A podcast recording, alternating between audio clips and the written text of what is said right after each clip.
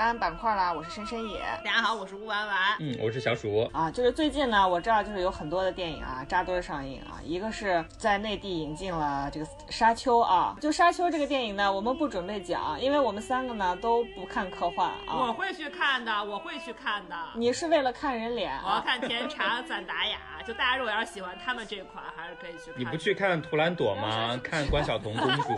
秀演技。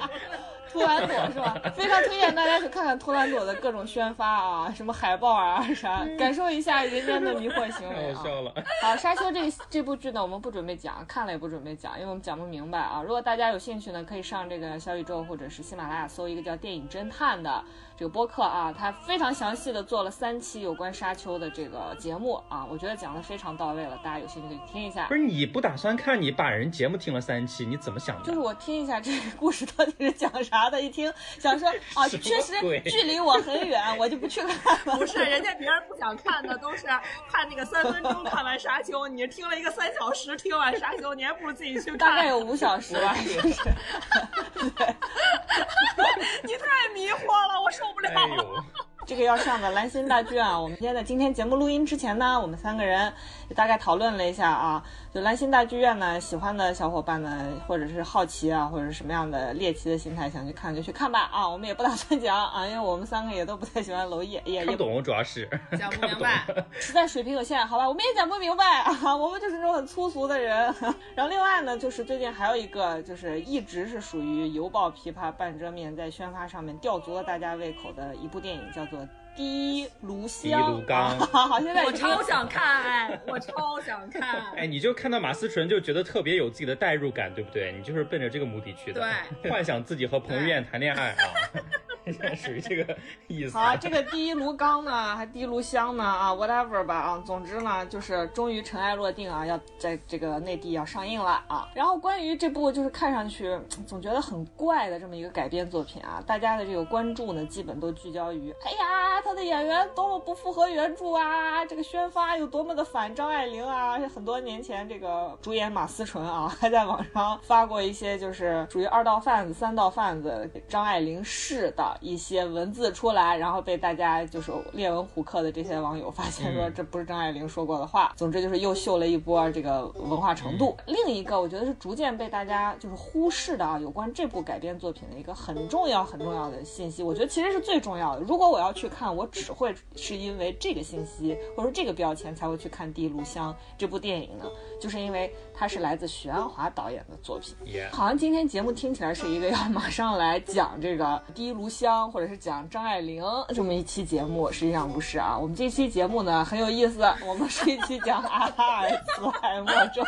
这个主题的节目。Sorry，你这个词汇跳出的太突然了，我觉得大家一时接受不了。对，我先跟大家讲一下为什么我们会从就是第一炉香啊跳到徐安华啊，我们再跳到阿尔茨海默症。练刚练傻了是吧？为什么会这么跳痛呢？就是因为大家聊过天嘛，聊天就是这样子的喽。聊天还他妈需要什么逻辑了？朋友们，我们三人聊天的风格就是这样的，就是就是每三个人都在说自己的话，互相之间并没有那个对，互相之间没有什么交叉，对，就是基本上打开群，上也不看，下也不看，就开始发自己想发的。看这三个人聊的特别热闹，谁都不听谁讲话。其实我们都是在写日记。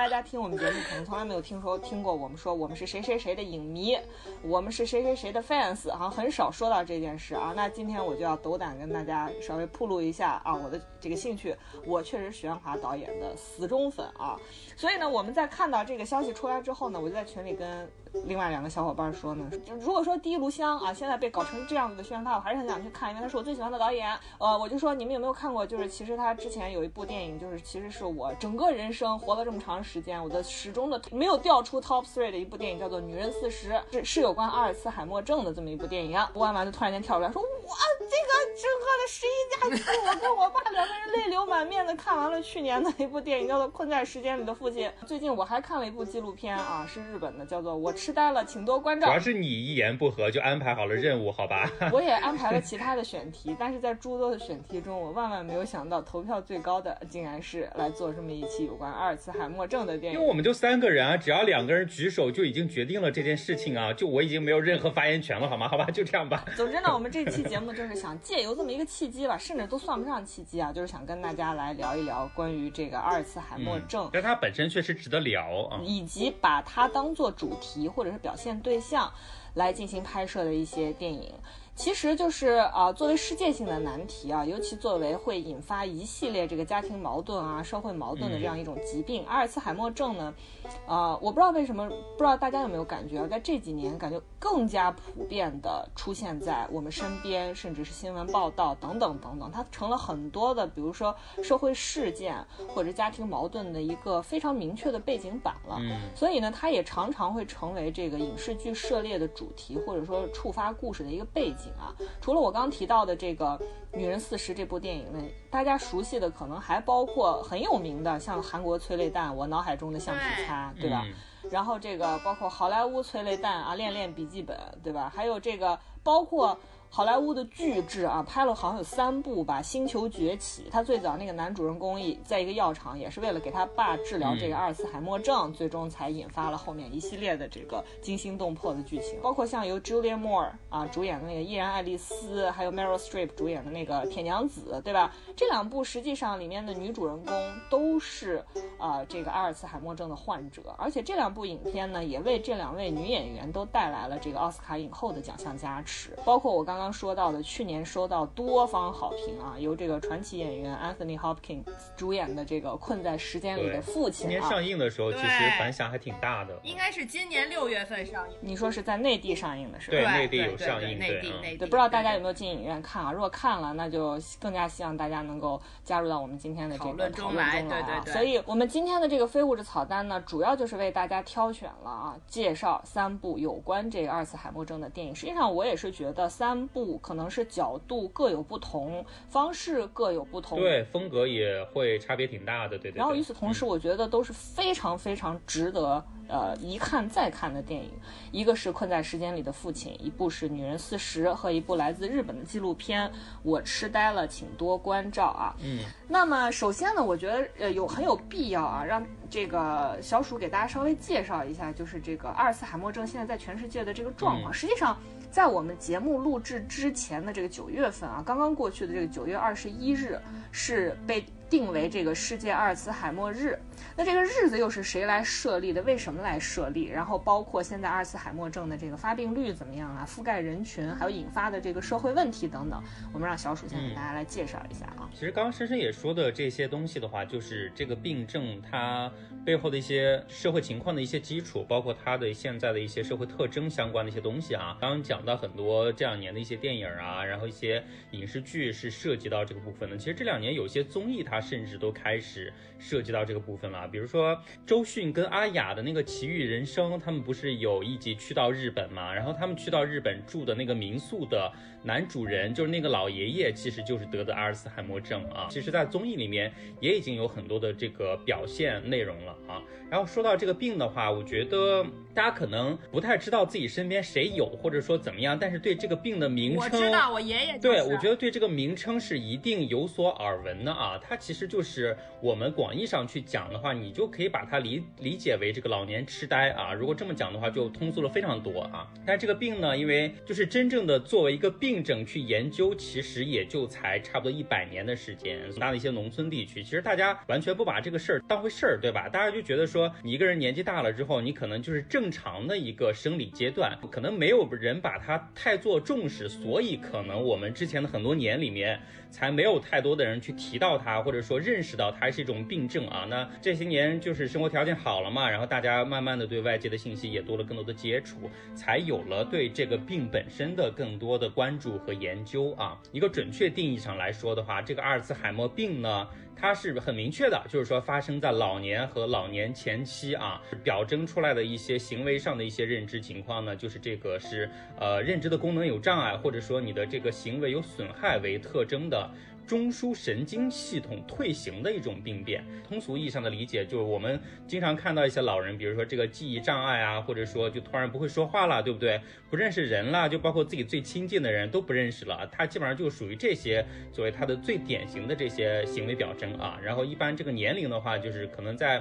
七十岁之上会比较多啊，然后六十五岁之前也有，但是不太多。然后比较典型的是在六十五岁之后发生的，而且他这个病呢，就是我刚刚说的，就很多人为什么？不在意啊，是因为它本身它起病的这个过程是非常缓慢，而且很隐秘的，就是你也说不好，就是我这个老人家啊，他什么时候开始就是记忆可能不太清楚了，我们都叫老糊涂嘛，对不对？你有些老人真的你都不知道他莫名其妙怎么就记不起来，哎，说我女儿是谁，我孙子是谁都不认识了，就这种状况，其实你很多时候很难讲他是从什么时候开始的。这两年的研究会发现啊，大多数的这个患病的平均年龄差不多是在七十多岁，然后还有一个比较明确的一个。性别的标志是什么？就是女性比男性会多很多，就是在这个性别比例上，差不多女性和男性的比例是三比一的这么一个概念啊。其实我不知道大家有没有感觉，其实这几年你经常能够看到有些朋友可能会在朋友圈啊、微博啊会转发，就是我爷爷走失了，对找人的这种讯息，我觉得是比以前更更频繁更多了。这两年的研究也确实非常多啊，然后到现在为止，这个病大家研究了它一百年，其实对它的整个的发病的一些。病理原因，呃，后续的怎么去解决和改善的这些东西，其实取得的进展是非常少的。因为到现在为止的话，大家也说不清楚它到底是什么具体的原因来导致的啊。就是当然，呃，列了很多种因素啊。现在唯一可能确比较确认的就是这个遗传是其中非常大的一个因素。就是如果你这个家族史里面有人得这个病的话，那你其他这些家属有可能患病的这个几率就要比其他人要高好几倍啊。说回来，就是这个病的名称，就我们也知道阿尔茨海默嘛，这个一听就是音译过来的一个名字啊，最早也肯定是这个国外的医生生去。发明也不叫发明吧，是确诊的这个病症，然后因为他的名字来命名的。然后这个医生是最早差不多一百来年前的一个德国的一个医生啊，是他最早观察到了他所在的这个精神病院啊，有一个五十多岁的一个呃老年人啊，就行为非常奇怪，然后有这种短期记忆丧失的这种非常明显的情况。但当时可能大家都会觉得这是属于老年人的一个正常的一个行为表征，没有没有人把它多当回事儿啊。就是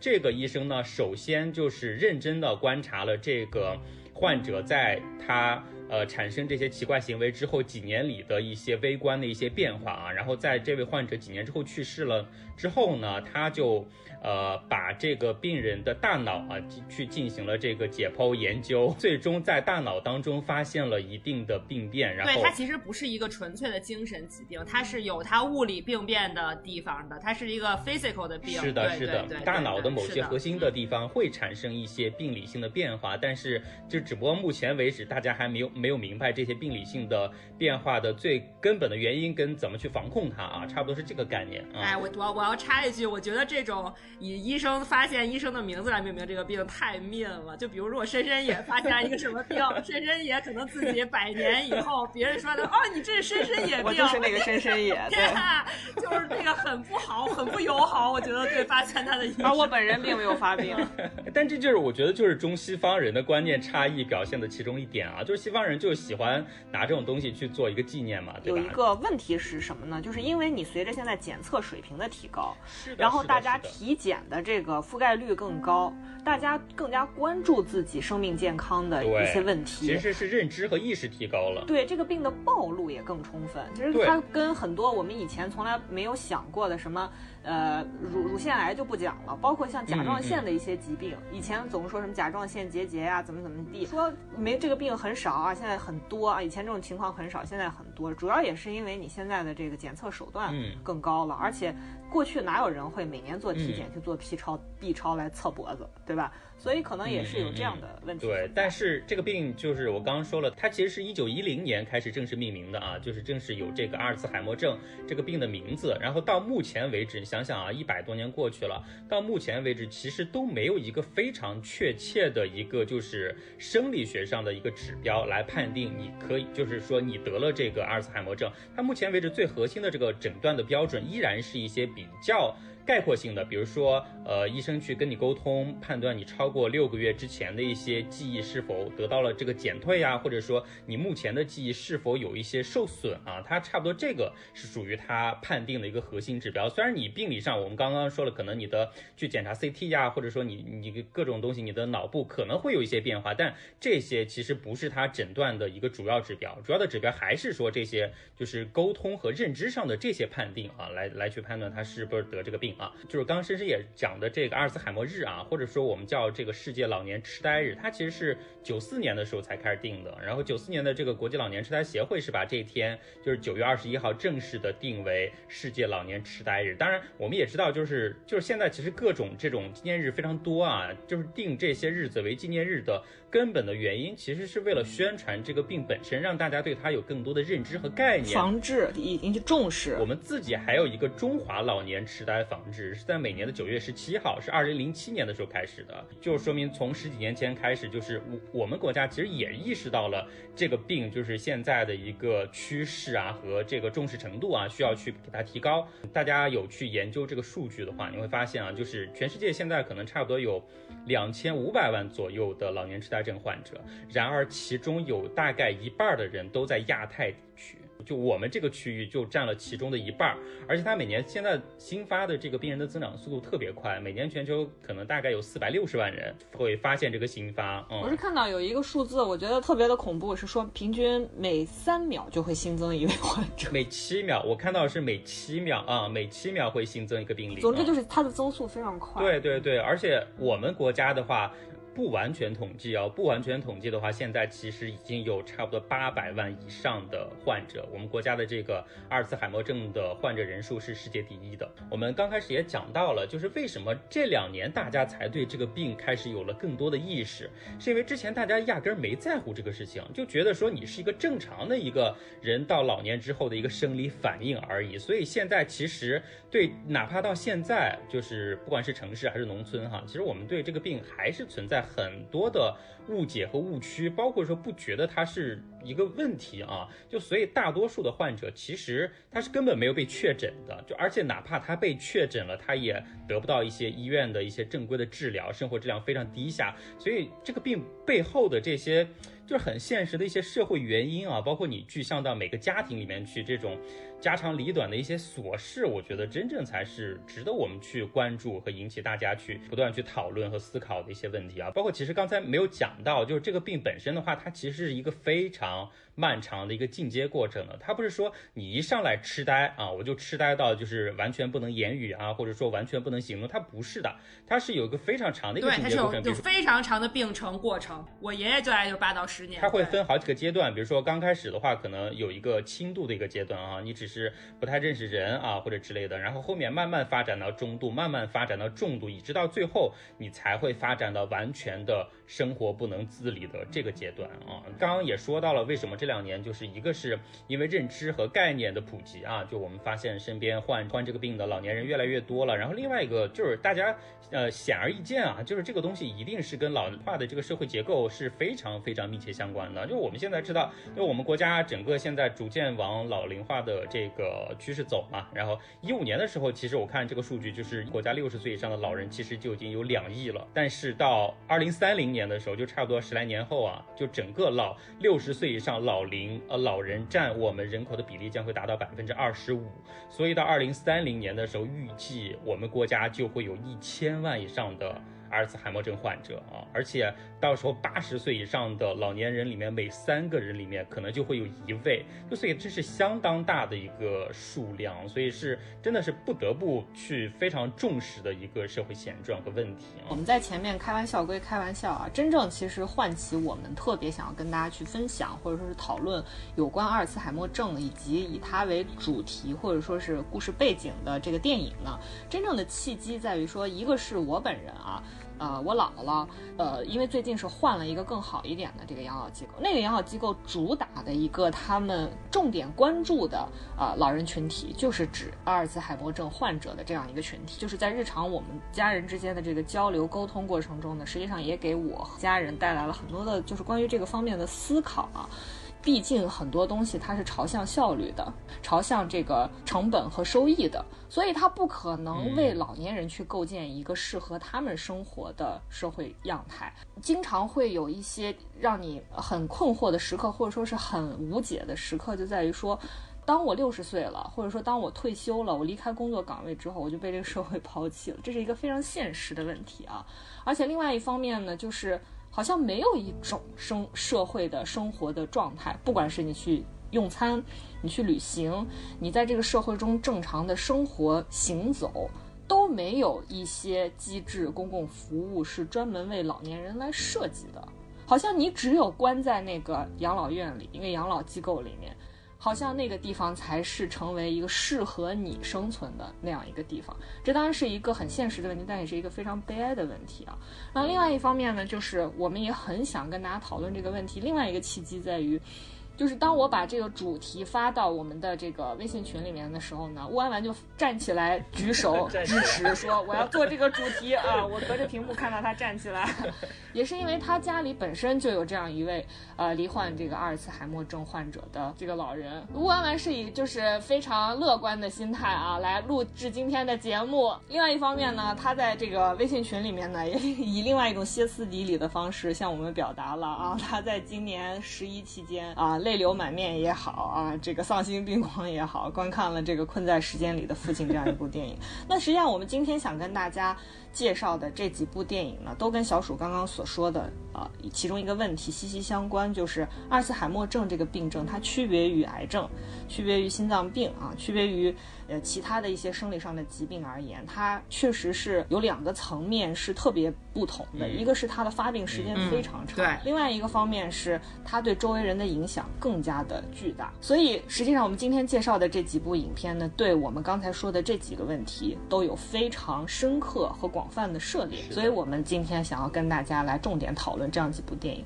那么首先呢，我觉得我们可以就啊阿尔茨海默症本人，就是患病者的这个本人的一个。写照的电影就是《困在时间里的父亲》这样一部电影呢。我们先不展开讨论啊，我们先让弯弯先跟大家稍微介绍一下这部电影主要是一个什么样的背景信息和讲了一个什么样的故事。我为什么要和我爸？我要一定拉着我爸一起看这个电影，就是因为我觉得，因为我爷爷已经走了，我爷爷其实是他基本上罹患阿兹海默，大概可能就是是八到十年的时间，就他在生命中的最后十年，你是可以感受到他的这个病情在逐渐一点点加重的啊。所以就是我的我的感受非常清晰，就是我觉得我我跟我和我和我爸斗着感觉，就看完这个电影以后。你会觉得真的给你全新打开了一个视角，因为我们作为病人的家属，之前都太多的关关注点都放在他表现出来的那些。呃，病情的指征上，或者每天都会问他说：“哎，你还知道我是谁吗？你还知道是谁谁谁是谁吗？”就关注的都是他的这个这个这个病情，然后以及我们相互之间会聊一些我们有多崩溃，就是哎呀，感觉爷又加重了什么什么，感觉好崩溃。就是其实都是站在自己的立场上来看待他的，都是站在自己的立场上来来看待他的病情。然后直到我觉得我爷爷走了已经有两年了，然后我们再看这电影，就是我会觉得特别有感触，是因为这这个电影是完完全全站在。一个真正患病的人的视角，就是看他是怎么来看这个世界的，他的那些困惑和那些无助，还有那些特别特别不理解、confuse 的地方。然后我我觉得就是真的给我就是冲击非常非常大啊！我现在给大家简单介绍这部电影，这部电影就是是今年六月份在院线上映的，但是我们当时都没有去电影院看。导演呢非常神奇啊，这个导演呢他是第一次做电影导演，这个人叫做弗罗莱恩·泽勒啊，他这个这个小佛。啊，小福，小福小福他其实是一个舞台剧编剧和舞台剧导演啊。然后他这部电影其实根据他自己的一个叫做《父亲》的舞台剧自己改编成了电影。然后也不知道他是有多大起子啊，有啥背后有啥黑暗势力啊？反正就请来了安东尼·霍普金斯和这个奥利维亚·科尔曼这两个人来主演啊。应该我们的听众朋友都会非常非常熟悉安东尼·霍普金斯，我就不用说了吧。我觉得除非你不看电影，除非你完全不看电影，因为安东尼·霍普金斯这个老头呢，他涉涉猎范围非常广啊，他他就又演文艺片，又演犯罪片啊。他那个脸，你只要看过一次，你就记住了。Olivia 我们也讲过好几次了，其实。对，Olivia 我们也讲很 Olivia 就是演《伦敦生活》啊，演《王冠》里的那个伊丽莎白女王第三季里面，对第四季里面，然后宠儿，对，就是非常非常非常厉害的两个这个演员啊。然后但他们两个人在这电影里面表现的非常非常好，特别是安东尼·霍普金斯啊，八十四岁的高龄，我都觉得他自己真的是阿兹海默，就在里面演的，演的太好了。对，然后其实故事非常简单，就是安东尼·霍普金斯演的这个罹患老年痴呆的这个，他挺有钱的啊，因为公寓非常好，在伦敦市中心啊，我感觉看着贼贼趁钱啊，就是一个有钱的老头儿，周围没什么人了啊，就有一个女儿，这个女儿呢就是这个我们的这个奥利维亚演的啊，然后呢，他这个女儿呢其实就是会平时负责看护他的爸爸，然后就去看他呀，然后帮他照顾他呀，什么什么的，跟他住在一起。然后呢，他这个女儿呢，就毕竟大家都有自己的生活嘛，你也知道，就是你在国外更是这样啊，就是当时没结婚也没孩子啊，但是就看自己一个人，但是他的生活方式就是非常的 freestyle 啊，然后有了一个法国男朋友啊，在巴黎，然后呢，他就想去搬去巴黎，然后呢，因为他要离开，所以他就要把他爸的事情解决好。那他就是当时想就想想了两个办法，要么呢就是找护工啊，找护工，然后呢，但是他爸呢就是很难处理跟护工的关系，因为是得阿兹海默的病人啊，他除了遗忘事情以外，因为很多人会觉得他们是很多事情会不记得嘛，但其实第二的话，他们的情绪起伏会非常非常大。这个在我爷爷身上也非常非常明显。我就是他其实已经很难和一个不熟悉的突然进入他生活中的陌生人来正常相处。他其实跟自己的亲人都没有办法正常相处。他们真的是会性情大变。比如我爷爷就是一个以前非常非常 peace and love 的老头啊，就是跟所有人关系都非常好。他的人生信条就是我从来不得罪人啊，谁也不得罪。所以他就是就是一个特别特别慈祥的一个老爷爷。然后就得了阿阿兹海默以后呢，就是变得非常的急躁，然后多疑啊，然后就是暴躁，就跟这个电影里面情况非常非常非常像啊。所以说他可能就跟护工比较难协调关系，然后最后呢就没办法，他女儿可能就还是要把他送进养老院，然后把他送进养老院以后，他女儿的话就去巴黎了，然后就是时不时来看看他。其实就就讲这么一件事儿啊，这个剧情就这么简单。而且说实在话，刚才这个剧情呢是乌安完自己盘出来的，大家自己去看电影啊，甚至可能你会盘出来另外一种剧情。真的，就这部电影特别牛逼在什么地方呢？我我先说我的我的观点啊，我观点就是非常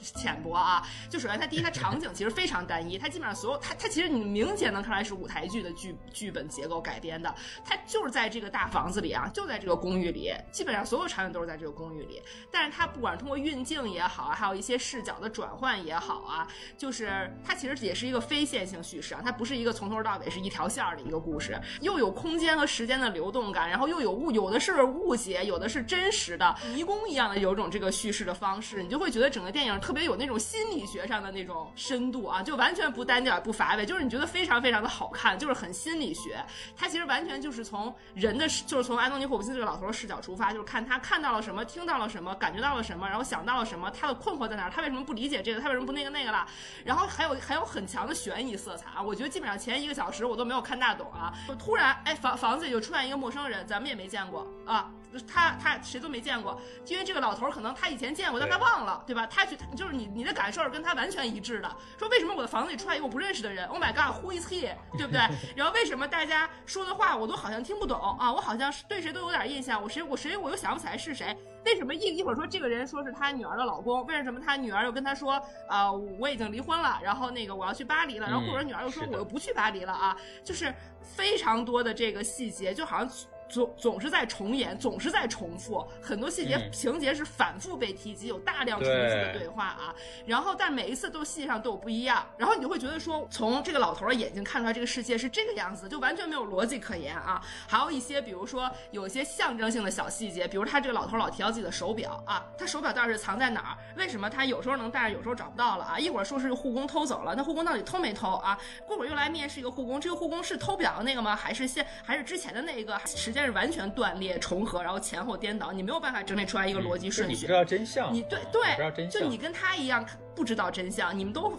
就是完全是有一个 confused 的一个状态啊，就是真的是他把这个老年痴呆病人的心理状态反映的简直是就是太淋漓尽致了，就你完全代入感非常非常强。原来在他的眼睛里，这个世界就是这样的，这个世界就是乱了。没有逻辑可言。他作为一个很高知，然后以及是学历肯定也很高，以前是工程师，工作很好，就很聪明的一个人。你说你怎么能接受这个世界你看不懂？我补充一下，就是实际上刚才吴婉婉说他看的时候觉得这肯定可能是一个舞台剧啊。我观看这部影片的时候也数度觉得这更像是一出舞台剧啊，因为大太多的连续性的表演了，而且是在一个封闭的空间里。对。后来呢，其实我的这种直觉是得到了印证的啊，这确实是改编自同名的舞台剧，就是刚才这个吴婉婉说的这个小福啊，这个导演，他他实际上本来他是英国很有名的一个舞台剧的编剧导演啊，然后他是把自己一个很成功的一个剧作，就叫 The Father，就是我们翻译成困在时间里的父亲，拿来改编成了电影。啊，然后再跟大家预告一下，他接下来还会把他的一系列儿子啊、母亲啊，家子整整齐齐是吗？搬到舞台上，所以我觉得他肯定很有背景，他背后一定有黑恶势力，不然他怎么作为一个第一次拍电影就抢到这么大的卡司，然后取得这么大的成功啊？我觉得真的对我而言，实际上观看这部电影，就是像刚吴婉婉说的，就像是一次你进入了一个阿尔茨海默。患者精神世界的过程，不知道大家看没看过这部影片啊？你看他的那个海报的时候，你甚至会觉得困在时间里的父亲。然后海报用的是一对父女坐在彼此的这个对面，然后呢，这个光源也给的非常的充足，看来非常的温暖啊。我们觉得是一部含情脉脉的有关亲情的一部电影。就是当你真正的进入这部电影的时候，他那个进入非常直接，就是有一天一个阿尔茨海默症的患者醒来，看到了。这个世界之后，他彻底慌乱了，因为他什么顺序、什么信息都出现了巨大的错乱，他对不上号，就人和人对不上号，房子和房子也对不上号，就这个感觉。有一个在观影中，就是刚才乌安完实际上跟大家已经展开说过的，就是不断的提醒我的一个问题，就是顺序。对你在这个过程中，你特别在意顺序这件事。对对，我说实在话，包括你看到最后最后这个老人被送进了这个疗养院啊，或者是老人院的时候。你甚至都不敢相信自己的推断，那是不是真相本身？会不会又是他臆想出来的一个世界？对，你感觉到整个观影过程就是不断的重组这个事件顺序的过程，就是吴婉婉说的，他不停的把他这个事件发生的场景啊，事件呃触发的情境啊，甚至是这个人物啊，不断的重复，不断的重复，而且是打乱顺序的重复，而且把信息不断的，就是像你手里一把。扑克牌不停的打乱，再来找顺序，再打乱，再来重新排列顺序。前一秒说这个女的是 A，后一秒又说这个女的不是 A，对吧？就是你完全是一种沉浸在一个阿尔茨海默症精神世界的这样一个过程里面，在看待你日常生活正在发生的这些事情。我觉得它是一个在观看过程中，就是吴婉婉说，他甚至其实我觉得看这个片子，它。带来的另外一重体验是，你在看一个悬疑片，对，嗯，在不停的在进行一个类似排序的游戏的这么一个过程。他们对整个的这个电影的制作方做了一个采访，比如说在叙事方面，这个导演就说了，因为他也请到了一个很有名的编剧，然后来重新进行电影的这个呃编排。呃，据说舞台剧不是以第一人称的这个视角来进入的，但是它电影采用了这样一个方法，所以这个改编是非常成功的啊。就是它实际上是刻意的混淆了刚才所说的女儿、护工这些角色，然后包括时间和空间的顺序和特征。导演是非常明确的表态了，说我就是在以这个惊悚片的风格来奠定整个影片叙事的这个复杂性，所以它才可以让我们看的过程中同时感受到。焦虑、恐惧，甚至是爱，还有你看那个道具，就刚才吴婉婉说了一个是非常豪华，因为它没有过多的对里面任何一个人物的背景或者我们简单的说是人设这件事情去做太多的勾勒，比如说它只是给你呈现呈现出这个老人所居住的这个公寓非常的豪华，极其的豪华。你只要知知道一件事，就是他一定是个有钱人，贼有钱，对吧？然后除此之外，实际上对他过多的背景信息没有太多的呈现。对不知道大家有没有感觉？如果你看过这部电影啊，我印象最深的就是那个走廊，那个特别特别长的走廊。对对，特别特别长。对我每次看到安东尼走进那个走廊，或者从那个走廊尽头的那个房间出来的时候，我都特别害怕，而且非常焦虑。就是我就希望他就待在他的房间里面，这样子他也不用焦虑，这样子我也不用焦虑，就这种感觉。对，就这老头贼爱瞎溜达。我跟你说，这个就是为什么很多人会走丢，就是他他越 confuse，他越要 try to 想明白，对吧？他越要到处找线索，说我就要想明白，就要想明白，就到处找，照到处找，太到处溜达，这是他们真的一个特性。而且实际上，对于视影视化呈现出来的东西而言，一个空间的呈现，它是必须要通过镜头，我们相对来讲设计一些比较专业的常识，比如说跳轴、越轴等等这些问题嗯，它是要通过镜头的这个交代来给你呈现出这个空间基本的方位信息的。我给大家举一个最简单的例子，最直观的例子，请回答一九八八。第一集一开头，它是不是就是在每个人物信息介绍的左上角还是右上角？我忘了，用了一个简笔画的方式勾勒出单于家住在哪，对狗焕家住在哪，对德善家住在哪。而且实际上，你在第一集的过程中，已经在他们比如说晚上互相去交换晚饭的等等的这个过程中，已经很明确的盖到了整个这个双门洞凤凰堂的这个胡同基本的一个结构，就大家住在哪儿，大路在哪儿，通常上学要往哪个方向去，对吧？对，但是你看这个《困在时间里的父亲》这部电影的时候，有一个最核心的一个问题，就是我不知道乌安丸和小鼠看完有没有这个感觉。到此时此刻，我都没有搞明白他那个公寓的基本格局，。是的，是的，就是你每进一间屋子，你都想不起来，哎，还有这间屋子呢，就是它是怎么怎对么对对，以及这间屋子是在这个房间的哪儿？就他们家那个餐厅的结构，我都搞不明白。那个桌子到底是摆在门口，还是不是在客厅吗？就是你现在还是很 confused，是对吧的？是的它房间的朝向哪个是朝向窗户的，哪个是朝向街道的啊？然后彼此之间的这个关系，整个的这个公寓呈现出来的这个状态，就跟那个阿尔茨海默患者的那个精神世界一样，就像个迷宫一样，你完全理不出头绪，对吧？然后我看的那个采访里面，他的那个道具组实际上也很明确的表示，他们就是要利用房间的门啊 这些，对，就是故意的的，制造这种很迷惑的这样一个方向感，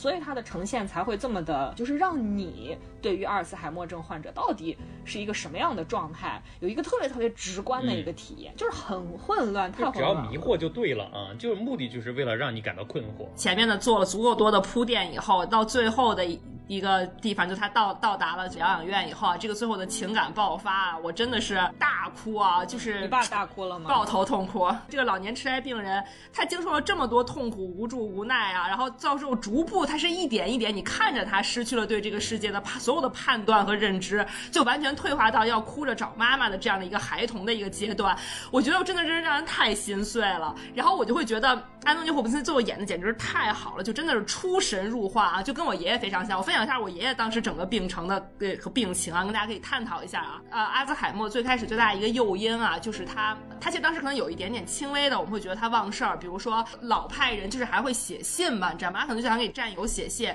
他就拿起笔来，突然就不知道怎么写字了。我我爷爷以前是某位开国元帅的保健医生更，多的信息不能再泄露了 For 啊。your information 啊，这些做这就没有了啊。他就会写信，他就会把信纸放在这儿，然后拿起笔来。我就看他，他就一直坐在那儿，他坐了十分钟。我进去找他，发现他还一个字儿都没有写。但如果你跟他说，你说爷爷，你给我写一下你的名字或者我的名字怎么写，他能立刻写出来。但他如果自己一个人坐在那儿，他要写信，他就把笔拿起来，他不知道。或者他忘了要干什么了，或者他就真的不知道该怎么写，他理不出思路。然后我们当时就觉得说啊，可能是有点麻烦，因为就是我奶奶也是医生嘛，他们其实都见过很多。然后他我奶就有点怀疑说可能是有问题。然后这时候我们就做了一个错误的决定啊，就是说想给他做一个大脑的核磁共振啊，就 MRI。我们做核磁共振都知道嘛，你不就把你送到给你乳到一个那个 乳的话，你这个动词用的非常的刁钻啊了。把你掳到一个舱里啊，然后就是又黑，然后什么都看不见。或者你可以搜一下当年张杰发过一个微博啊，说戴着耳机做核磁共振，然后你就可以就把你掳到一个舱里面，然后你周围没有人啊，什么都没有，就你一个人躺在那儿，非常非常封闭，可能就真的跟你身身体差不多一样大，然后你什么都看不见，但是耳边是只有噪声啊，有噪音，滋滋，就是声音很大。然后呢，我爷爷就做了一个 MRI 以后出来以后，彻底就是一下就好像被激发出来了他的这个。阿兹海默就好像一下就变严重了，然后他最开始呢，他就确实也是认不清人。他有时候我叫他爷爷，你知道我是谁吗？他会说啊，我知道你是谁谁谁，你是。但有时候他就会说说啊，说那个你是银行办事儿的吗？说那个我身份证在桌子里，你拿你看啊。或者有时候他就会说是啊，是那个文工团来演出的啊。那个时候我可能喜欢扎俩小辫儿啊，就说我有时候说啊，文工团同志来了啊，说说你去找谁谁谁接待你啊。就他到就他总是在 confuse，不知道我是谁啊。再发展到最后就完全不认识我了啊，就是我爸他可能还稍微认识我爸是谁啊，就是其他人他基本上完全不认识了啊。然后到最后还有还有就是因为我姑姑呢在北京就很少很少回去，然后可能大概一两年才能回去一次去看一次我爷爷。然后到后来有次有就我姑姑岁数也很大嘛，我姑姑就是比我大比我爸要大十岁，就也是老人了，就是满头白发。然后他有一天就是又回去，然后我、嗯然后那个我爷爷就看着他说说小新你怎么突然老成这样了？嗯，就是就好像还活在好几十年我还没有出生的时候的那个状态下啊。这个段落在《女人四十》里面实际上是有对对一个很明对，确的是的，是的，是的。然后他还有什么表现呢？他就是情绪波动非常大啊，就比如说，呃，有时候那个就是护工收拾东西啊，就他可能手里攥着他的眼镜，因为他有时候还是看报纸，但其实到最后看不懂报纸了，就他那个报纸一看能拿手里放一个礼拜，还是在第那一页啊，但他还是每天会有习惯想看报。就比如说他睡着了，然后护工就想把他眼镜他说拿走啊，就瞪一下，然后他醒了，他就说：“好啊你，你要偷我东西，说你除了偷我眼镜，你是不是还偷我钱？说你是不是把我钱都藏起来了，什么什么的。”他就跟我爸说：“他说他他说你快给我买一张火车票，咱们俩明天就要走。说有人偷东西，偷我的钱。”但是我爷爷其实本质上是一个特别不在乎钱啊什么这个东西的人啊，就是你知道他们部队的人，就就那个时候的都不都不用钱，都没有什么钱，也没有什么就都是粮票什么这些，他根本就不 care。然后他后来就完全被激发出来，就就跟那个安东尼霍普金在里面，就是对于手表特别执着一样，他总觉得别人在偷偷他的钱啊。然后他还经常就比如说对着窗户就发呆啊，对着窗户发呆，然后就说小思思，为什么窗外面有一个马戏团呀？但是我们家是在。可能八八七八层这种啊，就是 which is like really 可有点害怕，你知道吗？就他对空间的感觉也丧失了，他觉得窗户外面是一个舞台啊，他觉得上面是有马戏团，对，所以他有一个非常非常漫长这样一个病程的发展。关键他最开始比较前期的时候，他是能很清晰的跟你交流的，然后你就觉得他他他非常疑惑，他说的每一句话都前言不搭后语啊，慢慢一直到最后就是人人也不认识，然后也不说话了，然后就整个人变得越来越沉默啊。我和我爸看完，我们俩都觉得非常非常的真真实性非常非常的强啊，就基本上你如果选择把这样一位老人放在家里，你基本上就是不能旅游啊，不能离开家，因为你不知道他随时会发发生什么事儿，就需要你第一时间。有时候我爸上班都提心吊胆的、啊，就有时候上班可能家里给他打电话，我爸都紧张的，就是都得哆嗦一下啊。就是你哪儿都不能去，你哪儿都不能去，真的给你拴死了。说实在话，你就是要以你的生命代价来换取他最后活着，仅此是活着最后这样一个事实。是的，是的，所以说我觉得真的也是非常非常的，就是感慨吧。嗯为什么说它是会引发家庭矛盾，而且能引发你一系列对这个社会结构问题的思考？而且我觉得，你看这个《困在时间里的父亲》这部电影，有还有一个最大最大的感受啊，就是安东尼·霍普金斯的表演真的是让人震撼。对，真的是震撼。刚才汪完说这个小福啊，都不知道是有啥黑道背景啊。黑了势力。对，因为据说是在他这个想要把这个他自己的这一幕舞台剧搬上荧幕之前，在做剧本改编之前，他就已经想好了，我就是要让安东尼·霍普金斯来演，他是唯一的人选，他要不演我就不拍。你看看是不是黑道背景？把人家绑来拍了吧？你看肯定是绑来的。你看安东尼·霍普金斯在这部电影里面的表演，你是没有办法把他和那个《沉默的羔羊》里面那个令人毛骨悚然、不寒而栗、智商过人的那个吃人魔汉尼拔联系在一起的。对我当时就想说。把这个安东尼·霍普金斯请来演这部电影啊，而且你你能明显的看到导演就是觉得他就是里面的人物，不然也不会那个老人就叫安东尼。对，所以也为安东尼，为了说今年已经是八十四岁高龄的安东尼·霍普金斯拿到了第二座小金人啊，就是这个影帝。刚才说到，就是他们两个之间的这个认可程度啊，因为乌丸丸一直在质疑这个小福啊，为什么能请动这么大牌，也是因为安东尼·霍普金斯实际上之前一直是国际一流的舞台剧演员，就是他们那个圈的啊，那个圈的啊，所以应该是彼此熟悉。我我们在聊这个《困在时间里的父亲》这部电影的最后呢，我觉得可以再再多聊一点安东尼·霍普金斯的表演啊，因为他的表演绝对是这部电影里面另外一个，除了刚才我们说的那个对特殊的叙事结构啊等等的这个艺术创作以外，是最大的亮点。我觉得是不能错过它。我觉得你如果喜欢电影，你喜欢。观看这个很精湛的表演，你一定不要错过这部电影。呃，安东尼·霍普金斯刚说了，他是一个早就蜚声国际的一流的这个舞台剧演员啊。他曾经在采访中回忆过，就是说，他说实际上在出演这个《汉尼拔》之前呢，他已经在英国是公认的，呃，是那些伟大的英国舞台剧演员的接班人。就是他已经是，比如说像类似于呃劳伦斯·奥利弗。就是演那个《王子复仇记》啊，演这个老版的《傲慢与偏见》啊，包括《蝴蝶梦》费雯丽的老公啊，就是像这样的伟大的舞台剧演员的接班人了。就是说他在舞台剧这个界别里面已经是地位非常之高了。你看到这个他在《困在时间里父亲》的这部电影里面的出演，为什么我和吴婉婉说我们两个看这部剧这部片子的时候都充分的能够感受到，或者说是。猜测说这应该是一部舞台剧，因为它全部的剧情基本都是通过安东尼的表演在推动剧情的发展。对对，是的，是的，是的。而且你看到的都是大段大段的连续性的表演，没有中断，没有和人之间的互动，它全部来自于他自己的喃喃自语也好，自己的发挥也好等等。所以我觉得大家如果看过这部电影啊，一应该会和我们一样，就是你一定会完全被他这种特别具有感染力，而且我觉得是很很强大的，就具有征服性的那种表演所俘获，对吧？对，我我觉得我们都不能说这是一个教科书级别的表演，我觉得这简直是一段就是艺术品，表演的艺术品。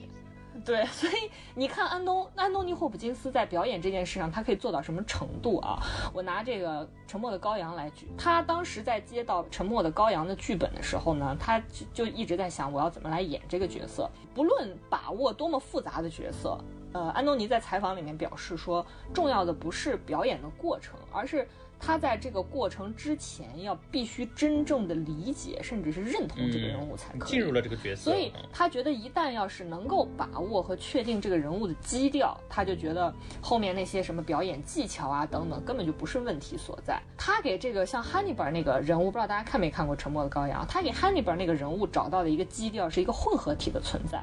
二零二一年是《沉默的羔羊》上映三十周年的纪念。他在这个纪念的活动中，是跟当时的 Judy Foster 呃连线视频连线的时候，他们两个的对谈。看到这段材料的时候，非常震撼，但我也觉得是特别的符合逻辑。然后也一下让我豁然开朗，在于他说他接到剧本之后呢，他先是凭借直觉，他想到了说像 Hannibal 这样一个变态啊，这样一个杀人狂啊，但是还带有教父色彩，又智商过人啊。反正就是那样一个角色，他想到了一些可能和他有匹配的样子和声音。经过他自己的一番很严肃的思考之后，他的原话是说，他紧接着听到了三个准确的声音。来塑造这个人物就是一个集合体，这个集合体是集合了第一个是凯瑟琳·赫本这个角色，就是这个演员，我不知道大家熟悉不熟悉，她是好莱坞黄金时代的这个女演员，是那种优雅华贵啊，但是给人一定的距离感的形象，很有棱角啊，很有腔调的那样一个。另外一个呢，他说。他的这个混合体是杜鲁门·卡波蒂，不是那个美国的前任总统啊，是美国的一个作家，他同时是一个男同性恋，就是写那个蒂凡内早餐的那个作家卡波特。对我还查了一下这个卡波特的形象啊，他的这个形象主要就是很诡异啊，带着一些狡黠，又有一点点邪恶，同时他是充满智慧的那样一个形象。第三个他结合进去的角色，我觉得就是非常的有意思，是那个《二零零一太空漫游》，就是库布里克的那个电影里面有一个机械眼叫 Hall，红色的机械眼，他随时随地的就是无所不在的窥视啊，掌控，然后声音是那种就是非常冰冷的机器的那种声音，空洞机械，对，你是觉得他是带有一种阴谋的那样一个存在的。他把这三个角色呢结合在了一起。然后他说他并不知道为什么，就是他会想到这三个人是一种直觉性的存在。然后他说，在外貌方面呢，当时这个导演跟他说，就是必须要呈现出这个人物苍白的那样一个形象，因为他一直在坐牢啊。然后就说不要晒太阳，但是呢，要梳一个背头这样一个发型呢，又是安东尼·霍普金斯自己的主意，而且穿了一个非常紧身的囚服，不知道大家有没有印象啊？特别紧啊，显现出他的那种就是。其实应该不是很发达，但是看起来很发达的胸肌啊，就是意味着一种掌控。就是因为吃人肉，吃人肉有营养。什么鬼？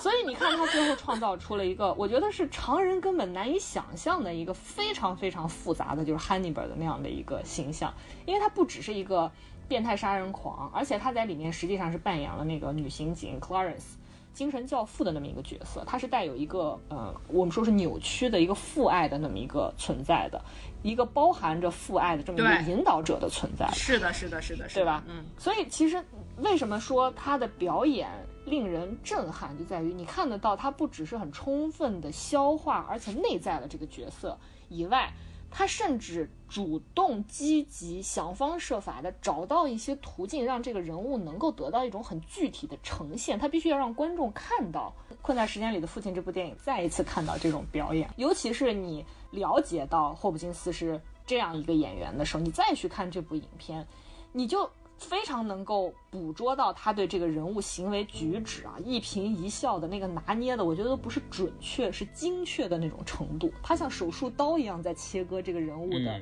一举一动。我觉得是超出你对这个角色的想象的这种感觉。我觉得甚至超出你对表演的认知，就是这个表演可以达到的精确的程度。我记得特别清楚的是那段戏，就是。呃，他女儿又为他找来了一个护工，就是那个金发的劳拉，很很很年轻的那个，对吧？他们第一次见面的时候，嗯嗯他一方面不是想要在这个年轻漂亮的护工面前去彰显他那种男性的魅力嘛，嗯，但是另一方面他又难免不断的陷入到对这个缺失的记忆的这种混乱之中。然后他还不断的会想起，突然想起他女儿要去巴黎这件事情，对吧？这几种复杂情绪的交织转换，然后你去看他的那个走位，他的那个连贯性，甚至中间穿插的来自疾病给他带来的一些些不规律的那种停顿。啊，丝毫不差，我反复看了好多遍。我这一段真的非常非常好，大家一定要多多关注啊！就是他还 offer 他要喝酒的这一段啊，就是因为我只记得酒啊，就是 就是说这一段大家要喝的啥？看喝的啥酒？我要考一下你喝的啥喝的是 whiskey on rock，对吧？反正就是一个 whiskey，对吧？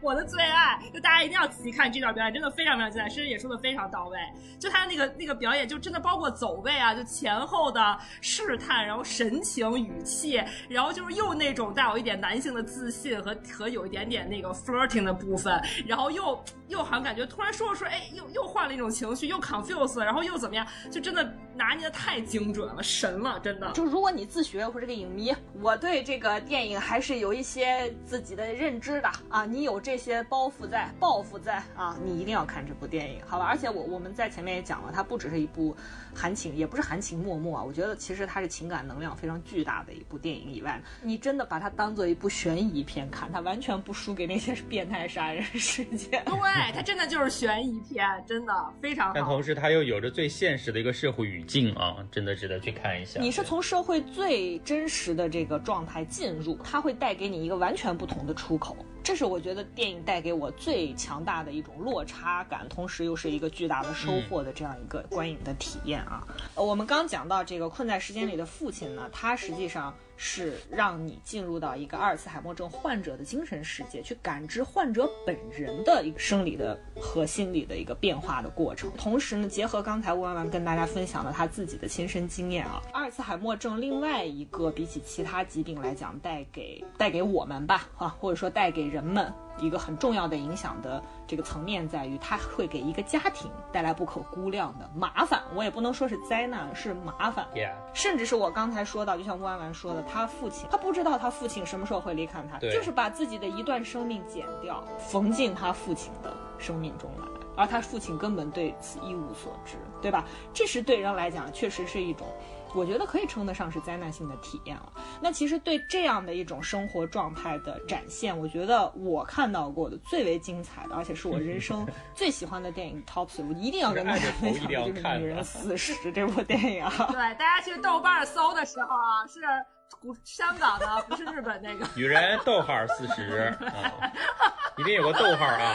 不是天海佑希演的那个，因为天海佑希整个人就很深深，就很像深深也会推荐的那种感觉。但万万没有想到是这样一部电影吧？我当然是肖芳芳的。香港其实二零一八年的时候还有一个真人秀也叫《女人四十》，所以大家看的时候一定要注意区别啊。美国还有一部这个。剧情片叫做《女人四十玩说唱》，更不是这部啊！你该不会都看了吧，小鼠？没有没有没有，你的涉猎范围很刁钻。就是我看了一圈之后，哎，才发现甚至也要讲的是这个，是吧？我怀疑小鼠只看了《女人四十玩说唱》。你是不是已经看到一半，觉得这跟阿兹海默症有啥关系？我现在豆瓣上在搜，还有一个叫《女人四十正芬芳》，也不是这个。还有《女人四十一朵花》呢，一枝花啊。就是四十，对于女人来说真的是非常重要的一个年纪啊，只能这么感觉。对对对，它好像一个坐标一样啊，界定了好像女人、女性朋友们在这个年纪，实际上我觉得男女都一样吧，对吧？四十不惑这样一个年龄段会遇到很多很多的问题啊。那我们再花点时间，再稍微的说一下徐安华是谁，好吧？我觉得其实已经不用说了，就是我们前面说的，你是看电影的人，你能不知道徐安华是谁吗？其实，在去年有一个。大新闻啊，就是许鞍华是获得了威尼斯电影节的终身成就奖的。你们大家喜欢的大魔王凯特·布兰切特给他颁的奖，对。而且要知道，她是全世界有史以来第一位获此殊荣的女导演。她其实从一九七九年开始呢，就呃开始从影，就是拍戏啊。她拍了四十二年的电影，呃，六次拿到这个香港的金像奖，三次获得金马奖的最佳导演啊。呃，至今为止，不管是男导演还是女导演，实际上就不应该以性别来划分任何的职业啊，没有人能够打破这个记录啊，实在是非常厉害。另外一个，如果要是想要对他整个的这个拍片的过程，或者说他的这个他的追求有一个比较宏观的概括的话，二零一八年呢，在上海师范大学举办过一个叫做许鞍华半部香港电影史的学术研讨会，这个戴锦华老师在致辞中用了三个唯一来概括许鞍华导演，我觉得非常准确。他说，玄华导演是唯一一个香港新浪潮第一浪的主主将，而且始终贯彻至此。然后说他是唯一一个在华语电影范围之内非常高产而且持续创作的女性导演。许鞍华是最早一直把自己放置在香港的地理、政治、历史的边界，而且最早在大陆创作并且表现大陆小人物的生活的唯一一个香港导演。我觉得这个概括实际上是圈定的比较明确了啊。所以其实作为香港新浪潮的这个最具坚持的一个导演。如果大家看过或者说是涉猎过徐安华的一些作品的话，你会发现他从来不是一个固执于让自己从属于某一种约定俗成分工的这样一个导演。就是说，他不会在外面旗帜鲜明地说出我是艺术电影导演，还是我是商业电影导演，对吧？我是这种表现日常现实主义的导演，还是说我是一个就是拍这种高度类型化的类型片的导演？他都不是。就是面对不同的故事、不同的样式、不同的题材、不同的社会惯例啊，他始终保持着他的一种很平和、从容，甚至是呃，用戴老师的原话说“大度”的这样的一个导演。就是比如说，我们经常可能会说，包括我们在今天的节目开头说到，比如说像娄烨，经常会可能在这个媒体的报道里或者采访中说，呃，这是一些关注社会底层的人啊，关注小人物、关注平常人啊。呃，倡导这个电影的现实主义，倡导电影应该这个直面生活的这样一些创作者，我们甚至会经常的听到大家在讨论说这个电影和生活的关系，电影和现实的关系，对吧？你你会看到很多的影迷很热衷于去讨论，比如说像漫威宇宙是不是更真实啊？比起我们现实生活是不是更真实，对吧？我觉得许鞍华导演他的这种。特质啊，恰恰体现在这里，就是你会发现他的这种创作的坚持和我们上述的这一系列的问题都没有关系，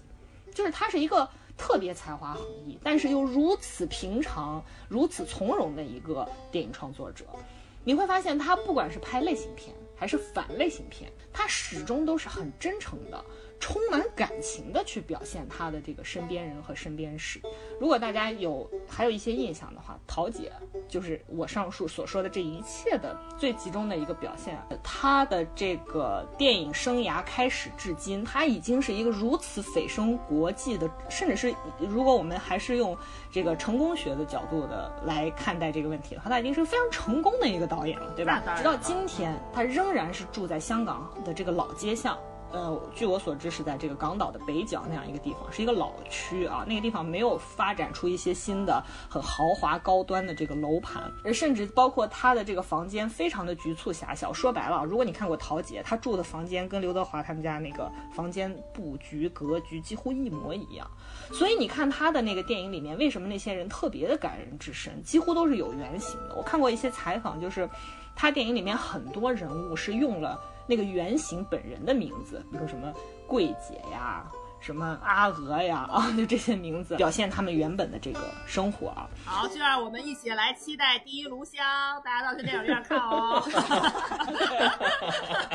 我对他其实还是蛮期待，因为大家如果要是呃对许鞍华有所了解的话，他翻拍，他不是他翻拍改编这个张爱玲作品，由他来进行这个指导的电影不在少数，《倾城之恋》对吧？嗯，白玫瑰，玫，他好爱张爱玲哦，真的。这么说吧，虽然香港是文化沙漠。但是，但凡你在香港进行文学方面的学习或者训练，一定是绕不开张爱玲的，对吧？她对香港的影响不只是文学方面的，还有文化方面的。那张爱玲本人就是在香港读的大学，后来又因为战乱回到上海。他早期比较成熟的作品，实际上都是大部分是返回上海之后才进行创作的，而且香港是他非常非常重要的创作灵感的来源。你像那个《倾城之恋》。特别明确，背景就是设定在抗日战争时期沦陷后的香港，包括他后来返回香港之后的居住地浅水湾酒店，对吧？那个露台现在仍然被保留下来，而且开发成了餐厅。所以张爱玲对香港的这个影响是非常深刻、非常广泛的，尤其在许鞍华的作品中是非常能明确地感受到这一点。我们说回到《女人四十》这部电影啊。这部电影呢，实际上是徐安华导演一个非常重要的一个代表作，不仅因为他蜚声国际，获得了很多的这个艺术创作层面的肯定，同时还是一个呃徐安华创作生涯里最卖座的电影之一。就是他要同时保证他的艺术水准，同时他还要非常卖座，同时他还要征服老外，就是这些一些简单粗暴的指征，同时聚集在这样一部作品里面，我觉得是非常少见的啊。如果大家看过，或者是还没有看过这部电影的话，或者说看过许鞍华其他电影的话，你会感受到他影片中那种就是情感的力度啊。完全来自于就是他生命中很情很很饱满的一种情感所在。你看到他在影片当中那样的对于小人物的再现，就是我刚说的这些人物基本都来自于他的身边人。实际上那种生活仍然是许鞍华自己的生活，就是我说他现在还仍然住在老街巷旧楼那样一个房间里面。这和我们当今绝大多数的艺术艺术家或者说自诩为艺术家的人，或者说是嗯知名人士吧啊。你会感觉到，随着他们成就的增加，或者再不客气一点，随着他们流量的增加，对吧？随着他们社会地位的上升，已经脱离了原来那个生活状态。没错，对，就已经成为某种特殊的人群了，对吧？就是有人也开玩笑说，说这个电影人自成一国啊，说这个电影国，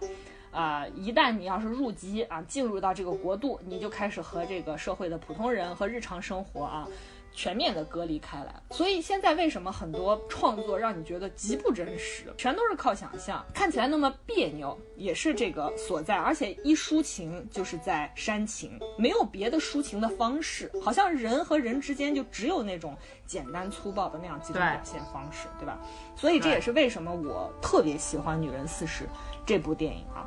这个故事呢，其实并不激烈啊，甚至它没有像《困在时间里的父亲》那样子，就是我觉得啊，极度的让你的情绪达到一种比较紧张的状态，没有。嗯，它一开始就是扑面而来的那种香港日常生活的这个烟火气，对，生活气息，对，这个市井气。你看那个肖芳芳演的那个阿娥一登场，菜市场等那个鱼死，因为死鱼卖的要比活鱼便宜嘛，对吧？啊，太多生活细节了，就是让人幸福的那些细节。对，就是充满了细节的这种日常生活的场景，很快就交代了，它是一个以经销这个内地卫生纸为主业的一个香港本地的小公司。阿娥呢，就是里面一个很干练的女主管的这样一个形象，同时也是一个母亲、一个妻子、一个儿媳，一个日常生活中最常见的四十岁的女性可能拥有的一系列的社会身份，都在她的身上得以展现。然后就是她的公公，也就是这个影片里面离后来知道罹患这个阿尔茨海默症的那个患者，就是。乔红扮演了他那个公公，他一出场呢，就是那种啊旧式大家庭，那里面大家长的那个状态啊，立刻就显现出来，对吧？换鞋那段戏是不是？对，就是孙子很殷勤的说：“爷，我给你换吧。”爷说：“不行，让女人换。”嗯，一定要女人来，要求家里的女性必须要尽到本分。而且你能看看得到，他实际上对儿媳妇阿娥一直是保有着职业女性这个身份是非常不满的。可能在他看来，可能是一种不守妇道，所以他特别的苛求这个阿娥一定要就是尽守妇道吧啊！所以他时时刻刻的要去规范她。就是故事是从这样一个情境来展开的。然后这个电影的主角就是阿娥这个生命的，你看到了她的那种多面性、复杂性，但同时又很单一，又很单纯。啊，后面就开始一系列的展开，对吧？他在公司中的那种干练，包括他在家庭当中有一些些小算计，包括我们刚才说的那个，他等那个鱼死了买回去之后，他要把中段留下来，把鱼头和鱼尾组成一条鱼，这样就可以吃两顿嘛。然后还有下班途中，人家一叫他，立刻加入到那个牌局里面啊，也摸两几把。对，包括打车，你还要去讲价啊，各种细节。要买打折米，对吧？包括最后给他公公洗澡。她公公不肯脱衣服，她老公在那，呃，就罗家英演的她老公啊，在那踟踌躇满面的时候，她把她老公一把推开，说：“哎呀，连着衣服一起洗嘛，这样衣服也不用洗了，对吧？”对，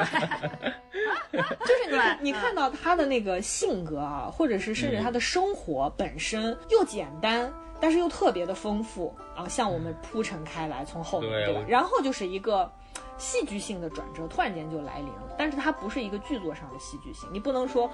呃，乌丸丸的爷爷罹患阿兹海默症是一个戏剧性的出现，它不戏剧性，它就是生活的戏剧性，它不是一个剧作上的戏剧性，对吧？就是我们常说的“福不双双降，这个祸不单行”，对吧？灾难总是未经预兆的发生，婆婆突然间就猝死了，结果随着婆婆猝死，一起伴随着来到这个家庭的另外一个灾难，就是。公公的这个阿尔茨海默症被急剧的推进，然后发生了。就像乌安丸前面给大家说，为什么他那么真实？你对照乌安丸分享他的这个个人经验是一样的，他就是在一个莫名其妙的时刻，啊，突然间就到来了，突然间就加剧了这样一个情况，对吧？对，他会受到一些社会事件的刺激去激化的啊。所以，相当于在这个这个电影里面，就是她婆婆的这个角色的去世，其实真的是刺激到了她公公的一些情绪，才产生了后续的这些生理变化。对，而且你看得到，她婆婆实际上在之前是很善解人意嘛，对吧？给这个家庭对对对付出了很多的这个照料关爱，而且也确实能感受到是她婆婆的这个操持啊，一直让这个家庭维持着一种相安无事的状态。但是，一夜之间啊，所有的这一切矛盾，就这个角色突然。缺失啊！对，一切的矛盾都要由阿娥一人承担了。接下来的故事实际上就是每一个面临过这一个状况的家庭，都以不同方式经历过的时刻，对吧？包括了需要向这个患病的老人负责的家属啊，这个要面临的一些抉择的时刻吧。比如说，到底是请人照料啊，还是送这个患病老人去老人院啊？还是说我寄希望于这个家庭的分工能够解决这样的矛盾？大哥觉得家里有困难，找二哥，二哥不愿意啊。小妹又嫁到台湾，就是一切的不可控这样的一个状态啊，不可预期的突然间就来临了。没有人面对过这种状况，我们都是第一次为人父、为人母，第一次当人儿子、当人女儿，大家都不知道有什么样的经验可以借鉴，而且说实在话，也没有经验可以给我们本身的个人问题真正的去加以借鉴，对吧？所以，如果你还没有看过这部电影，或者说你不熟悉许鞍华导演。看，但是看过一次这部电影啊，或者是比如说你可能看过像《桃姐》这样更出名的作品的听众小伙伴，你听到这儿可能觉得就是《女人四十》这种电影呢是十足的所谓的现实主义，对吧？它就像我们的日常生活一样，哇，充满了琐屑、鸡零狗碎啊，里面还有一些小心机、小算计，甚至你其实在这个过程中能够看到一些电影没有经过掩饰向你展现出的，比如说像阿娥想把她公公送到。呃，老人院，甚至让她老公去跟自己的弟弟说，啊，你们来白天照顾父亲，晚上到我们家来。但是罗家英没有实现这样一次说服的过程，晚上回来遭到老婆的这个这个攻击啊，等等。你可以看到阿娥仍然会在电影里面展现出一些普通人难以。跨越的一些可能我们觉得并不光彩的动机啊，一些企图，对吧？充满了这个家人和亲人之间的这种 有一点算计、有一点隔膜的东西。你觉得它特别像一个日常生活的一个捕捉和记录，它是很很有。记录样式的这么一种拍摄的方式，对吧？逐渐的随着这个剧情的推进展开，或者说，我觉得尤其是随着你观看次数的叠加，你会特别能够感受到徐安华那个导演的功力所在。因为你会发现这个电影它不只是直面生活，我每一次看我都不同程度，甚至是更加。深刻的被打动，一次一次的被打动，因为你可以看到，就是他同时是展现出以阿娥为代表的这样一个日常生活的普通人，他是拥抱生活的，拥抱生命的，拥抱自己身边人那样一种很浓烈而且很厚重的一种爱意所在的，对吧？尤其你看到最后最后的时候，呃，那个故事的场景开始推向一种情感逐渐。深刻的那样一个状态的时候，普通人那种奔忙的、疲惫的、带着一点小心机的那种日常状态，开始逐渐的走向一种情感的饱满的过程的时候，你发现你在这个过程中看到的是，呃，一个很简单、很琐碎的一个故事的那种一起一落，对吧？一悲一喜，甚至深情的同时又不失滑稽，这样一个过程，而不是那种像你看到的很多，尤其是类型片。那种在剧作上面把你推向高潮，再把你拉回来，再推向高潮，再拉回来，没有这样一个过程。但是你那个情感的累积是逐渐达到饱满的一个过程的，嗯，对吧？尤其是我觉得你看到，就是他公公实际上后来被送到呃老人院之后呢，阿娥不是去老人院看他公公吗？然后他公公说带我回家，我要回家。他说你要不要先吃饼干？他说不吃，回家再吃。然后两个人，然后两个人不就走在一个。香港很常见的那种林荫大道，对，这个时候实际上是我不知道是柳絮还是什么那种，像那个棉絮一样飞在这个空窗空气中。这个时候你就看到他公公对着身边的阿娥说：“下雪啦，下雪啦，你看到了吗？下雪了，像孩子一样，就是很典型的阿尔茨海默症患者那种返老还童的状态，对后期的那个对对状态。然后在这个过程中，你特别能够感受到，就是不管是摄影机的那种运动啊，因为你在此之前，不知道你们看这电影有没有这感觉，就是。在此之前，你一直觉得这个摄影机的这个放置的位置啊，是在它那个香港很典型的局促狭小的房屋之中，很不容易找到一个地方放在那儿，然后拍这个人物。我所以我说它是记录式的嘛，很局促的啊，很别扭的。但是在这个时候呢，突然间出现了，就是很典型的一些摄影机运动的轨迹啊，呃，摇移推拉，对吧？上摆上去再下来，它是带有一种。带有一种运动的美感的，带有一种摄影机运动带来的那种诗意的那样一种感觉所在的，嗯，也是在那个时刻，实际上你充分的感受到了阿娥作为一个。前面我们所说的，他跟公公之间那种，不管是来自社会结构，还是来自于他们家庭内部互相认可的这样一个不可调和的矛盾，在那一刻都被消弭掉了，得到了缓解化解。对，这不仅是包括此前一个儿媳妇儿和公公之间的矛盾，一个来自封建大家庭家长对儿媳的那种那种权力结构上给儿媳造成的暴力。与此同时，还有。经由阿尔茨海默症症状。给这个家庭带来的很多紧张，甚至是令人手足无措的时刻，就比如说像他公公啊，半夜跑到楼顶开飞机啊，说打打打打打，这个打打打下来敌人，对吧？因为他年轻的时时候是一个对，是一个空军飞行员啊，然后很厉害的啊，参加过这个抗日战争，要打日本鬼子。然后他这个儿媳妇不是上去为了把他叫下来，还不能说快走快走，邻居邻居发火了，这个这个理由是没有说服力的，要跟他公公说。快进防空洞啊，然后 就是就你得有技巧去跟他沟通啊。对，是的，是的，是的，就就是是另一门语言，另一门语言，对，就是你看到的是一个普通人如何利用他的那种智慧啊，去跟这种琐碎的、令人忧愁的这样一种生活去做斗争，如何顽强的去面对这样一种生活的矛盾，对吧？包括他公公拿着一把雨伞做降落伞，把自己儿子和孙子吓个半死，对吧？还有他，还有他坚持对这个空气喂鸽子啊，等等等等，就给大家制造过各种各样的惊吓和紧张。就是我刚说的，他儿媳妇最后到呃。老人院去探望他的时候，他那么弱小、那么无力的说出“我要回家，带我回家”，对吧？作为父权或者男权那种充满掌控感的大男人的形象，就在此彻底的被削弱了。实际上，我们也是在我刚刚说的这个林荫大道的那个时刻，我们完成了对他作为一个阿尔茨海默病人的全部的体认和原谅。我觉得是一个原谅的过程。然后你看，在阿娥这边呢，在情绪走向方面，实际上也是呈现出一个由强渐弱的一个过程。他前面是如此干练的一个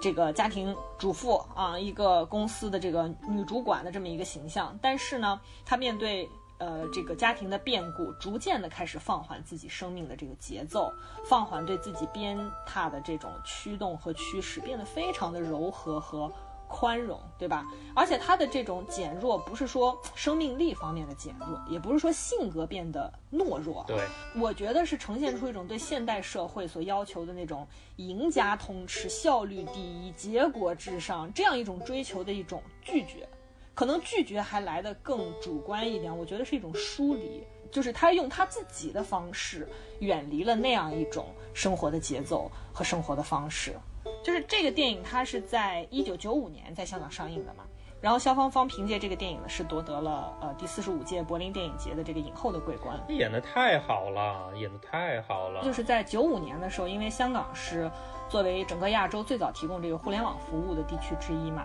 所以其实，在九五年香港的这个互联网呢开始呈现普及化的发展。其实这个是《女人四十》这部电影非常非常重要的一个。背景参数就是电脑开始进入公共领域，因为你看它里面有一个很明确的一个设置，对吧？对，它在公司里面的一个情情境，对，就是那个很年轻的，甚至有点性感的那么一个新的雇员伊莎贝拉，对吧？进入到这个公司，许鞍华设置了那样一个段落啊，就是公司购入了很多的电脑啊，追求效率嘛。啊，追求结果嘛，对吧？结果最后有一次电脑全部都宕机了，他就是卖厕纸，没有什么复杂的这个贸易行为，对吧？这个时候阿娥完全凭借他精确的这个记忆力和熟练的这个业务能力，让公司能够照常运转。其实这是一个非常重要的一个对照的关系。就是他原本也是处在这样一个日新月异、变革的，我要跟上时代的，呃，我要快的，我要讲求效率的这样一个工作的状态。逐渐的，因为家庭的那样一个变故，让他的生命逐渐的缓和下来、慢下来，甚至到最后，你看他为什么设置了一是是大家一起到这个香港的郊区去种地，回归到那样一种田园的日常的生活中，在那样一个时刻，最终公公。离开，故事结束。所以我觉得这个是整个电影里面，就是给你呈现出一种，嗯，我们说的再浅白一点，就是哀而不伤的一种是的，是的，是的，是的。我觉得我看的时候最明显的感觉就是它传递给我的。很多情绪都很极端，就很两面，但是他们又非常和谐的妥贴在一起。就比如说，我们讲到这个事件当中，呃，这个故事当中最大的这个直接诱因，肯定就是公共的这个阿尔茨海默病嘛。就通常来说，我们对于一个病症的一个描述，或者说，呃，形容的话，它都一定是沉痛的嘛，它给你生活带来了诸多不便和麻烦，对不对？它一定是这么一个视角去进入的。但是，就是你真的从头到尾看的过程当中，你又你又明显的能感觉到，就是像。芳芳演的这个女主角，她那种充沛的那种生命力和活力啊，就是虽然我的生活一团乱麻，一团糟糕，但我真的是非常不嫌弃的去拥抱它，然后拼命的从这种泥土里面去生长的这种力量感，又是从从头到尾都是充斥的。就不管是它有些就是让你觉得可能会有一点点哀伤的一些情节，还是说最后大家都得到和解、很舒服的一种状态之下，他的这种。力量和活力，你都是能非常妥帖的感觉到的，所以这这真的是我看这个片子，我我觉得最奇妙的地方啊，真的是非常奇妙。就是我觉得他完全是忠于他对这样一个普通人的展现的。而不是利用一种想象性的解决的方式。就是我在戴锦华老师的访访谈中啊，看到过这样一个观点，在他看来，就是徐安华导演是一个很，他觉得是最具实践性的一个女性主义者啊，因为他觉得说，在许鞍华导演的这个生命当中，很多我们看来是女性主义的基本的诉求啊、基本的原则啊，甚至是追求，他觉得在许鞍华的生命当中是一种很本色的状态。就是说，他不是一个教条式的女性主义者的存在，因为你在这个《女人四十》这部电影里面是特别能够感受到徐安华身上这个特质，以及阿娥这个人物设置是如何展现出这样一种生命的状态的。因为你按照女性主义的观点，对吧？阿娥应该坚守她的独立，我不辞职，我就要在职场上待着，我不应该后退，成为一个关注家庭的女性，对吧？但是你看她最后的选择，恰恰。并非是因为他更关注家庭，或者说我为了尽到儿媳妇儿或者是妻子的本分而回到家庭，就是就是说什么呢？他没有说在他的生命之中反问过自己：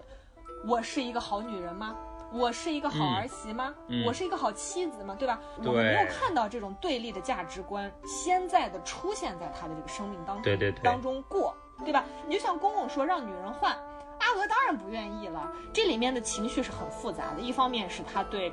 男权、对父权的一种拒绝、一种反感、一种厌恶；另外一方面是他可能本人对他公公的不认同，对这样一种权力对他的施压的不认同。但是当她的婆婆呃从厨房跑出来说“我来，我来”，她也赶快上前了，对吧？她是极端朴素的做出了一个我觉得是成年人面对问题时候必须要做出的选择的那样一个状态。对吧？所以你看到他吃着路边摊，对吧？给他驾校的老公罗家英啊发了一个短信，说以后要多花时间在一起啊。我觉得那一刻是特别特别好真实，好感动天。而且我当时还看到里面的一个场景，一段话，我觉得是我这几年来听到的，就是来自影视剧里面最让人有触动的情话，就是他俩走在那个就是海边的那个堤坝旁边的那个路上，肖芳芳对罗家英说：“说路为什么要走这么难走的烂泥路啊？”然后罗家英。扶着以以一种比较弱小的状态搀扶着他老婆说：“如果好走的话，你怎么会让我扶着你呢？”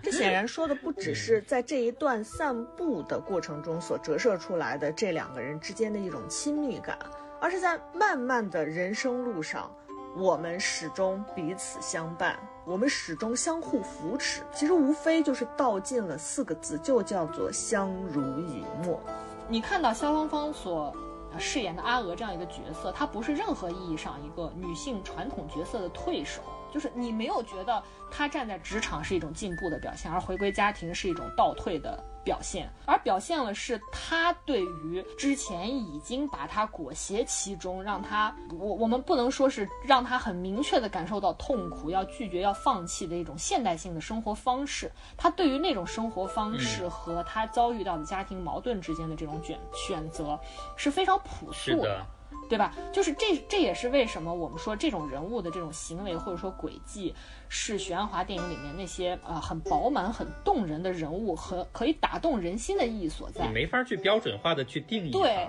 甚至看来我们觉得有一些知识分子的那种立场来想象性的处理他故事里面的人物。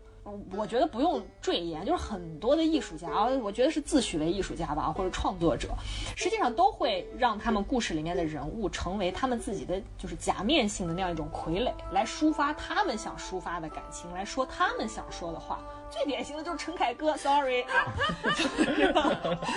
不是这个人物该说的话，该做的选择。比如说像桃姐，对吧？像这个天水围的日与夜里面鲍起静演的那个桂姐，包括像。《明月几时有》里面，周迅演的那个方姑，她的母亲是那个叶德娴演的那个角色嘛？许许多多的这些角色都没有被许鞍华赋予一种所谓知识分子的那种特性，就是那种反思的、那种追问的、那种身份自觉的，我对困境的那种思考。呃，我不知道大家听播客的时候会不会感受到一些真的是自诩为是女性主义的。你这个指的太明显了。总之呢，就是一直在循环你，要自觉啊啊，要要要对困境有思考啊啊，你们要拒绝啊。一个最直观的问题在于，当你讨论女性，你振臂高呼说你们要拒绝啊，你们要抗议啊，你们要反叛啊的时候，你的这个女性群体包不包括广大的家庭主妇，包不包括广大的农村妇女，包不包括广大的进城务工的劳动妇女呢？他们。甚至有没有拒绝的机会呢？我们这个时候已经没有办法现在的去讨论权利这件事了，对不对？说当你在谈女性的时候，我们应该首先要追问的是，你讨论的是哪些女性，哪部分女性，哪里的女性，什么样的女性，她能不能够全部的构成你那个提问的时刻或者说内容？像阿娥这样一个女性，我们不是说。他没有拒绝、没有反抗的权利，而在于他有没有反抗和选择的机会。生活没有给他这样的机会啊！是的，包括你刚才讲到的那个电脑的那个情节，对不对？就按理来说啊，就是我的公司电脑坏了，对不对？然后我凭借我这个惊人的记忆跟这个就对业务的掌握，我让公司能够正常运行在正轨上。我按理来说，我应该非常沾沾自喜，我应该大力的去抨击这个电脑，去抨击那个 modern 的那个女的，对吧？但是她其实她没有，哎，她只是觉得这只是我工作的一个正常的一个小插曲。然后我发挥了我的作用，让公司运转起来了，也仅此而已。她并没有去排斥什么东西，我觉得这点非常难得。这不就是我该做的工作吗？我就应该这样去做工作，而不在于说我在这个时刻为公司解决了什么样的矛盾，我立刻站起来跟我的老板 argue，对吧？没有这样一个过程。对，就没有借杆上位啊。你你不会看到你在玄华电影里面从来不会看到说一个女性开突然开始在镜头前自白啊，说控诉自己对这种。困境的这种绝望啊，你也看不到一个男性角色啊，以一种特别不符合他身份的那种口吻和他，呃，应该说对立面的那些角色吧，展开那种论辩式的对话。我我我现在是举不出来例子，大家如果有这个感知的话啊，如果对这我刚说的这些东西有感知的话，你可以想象现在看到的很多的电影院都有。这个现在已经不能说的某人之前的那个片子不就是这样吗？然后在一面镜子前独白三十分钟，然后去反思。导致我们节目被删了，好吧？对，虽然我们现在没有说他名字嘛啊，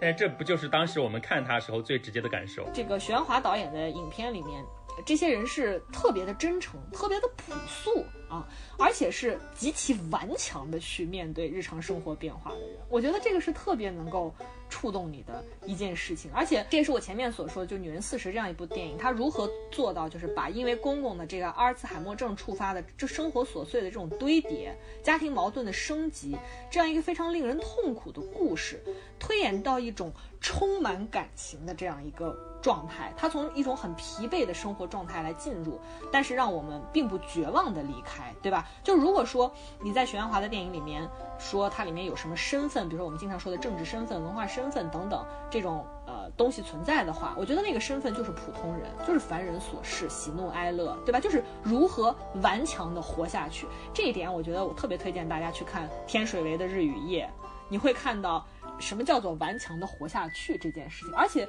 有着自己根本不需要外在来赋予你的尊严，这个是特别难能可贵的。而且我觉得，之所以能够呈现出，就许鞍华电影里面能够呈现出这样一种状态，且让我们信服，是因为他始终认为，或者始终站位在普通人这一边，并没有以那种就是我们在节目里面抨击过很多回的有钱道德感就更高，没钱道德感就更低这样的一些问题，对吧？而且我觉得。呃，有这种能够打动人心的所在，做到这件事情，电影才能够特别本真，而且毫不做作、毫不掩饰的，让我们听到一些真话，而且是特别。有意思的话，就比如说儿子对着父亲说：“说你跟孙太以后不会这样吧？”他爸说：“那也不好说。”然后他儿子说：“那我宁愿你们别活那么长，对吧？”这些真话啊，特别本真的出现在这部电影。是的，是的，好生动，好真实啊！你看他片子的感受，对吧？而且罗家英对着对着肖芳芳说：“我以前想，如果你不幸比我早死，我一定自杀。现在我改主意了，如果你又老又丑又不死，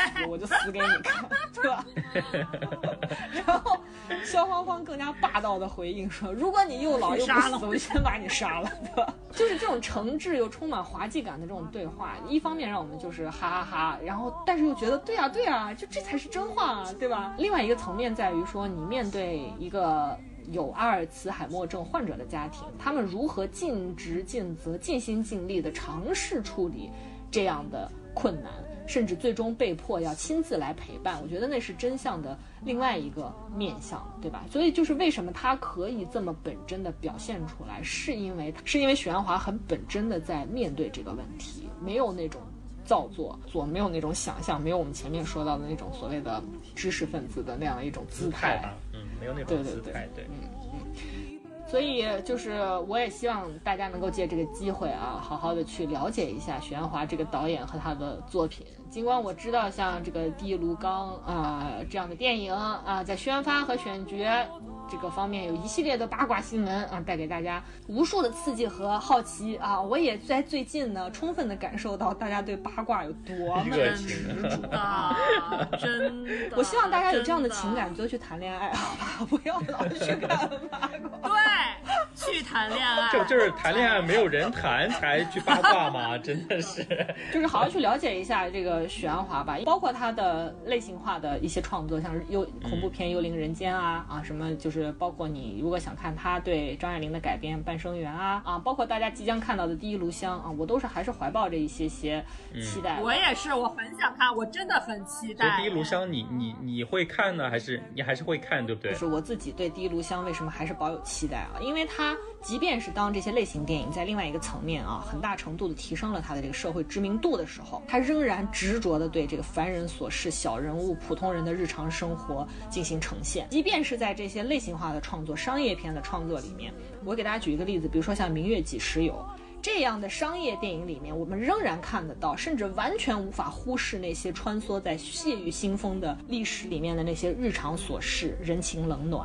如果大家看过《明月几时有》，里面最打动人心的一个角色就是方姑的母亲，就是叶德娴演的那个角色。女儿去抗战，但是纵然万般不舍，他也忍了，追出去，送上一把伞。再塞上一个戒指，这样的场景和另一些在大时代的风暴里甚至微不足道的一些人情交织在一起。我们看到普通老百姓匆匆嫁女儿，对吧？媒婆不够用，于是就两家合用的那样一个场景，这才真正体现出“明月几时有”的这样一种民间的境况和情感，是市井的，也带着烽火，对吧？所以，即便呃周迅和彭于晏那条就是抗日救亡隐蔽战线上的共产党员这样的形象啊，有这样或者那样的硬伤，呃，即便就是像霍建华饰演的那个卧底和日本军官之间啊含情脉脉，有卖鸡卖腐之嫌，但是你看到他们身后和周遭那样的光景和人情，看到电影最后的一个镜头，我不知道大家的印象深不深刻，周迅和彭于晏告别。周迅垫脚远眺，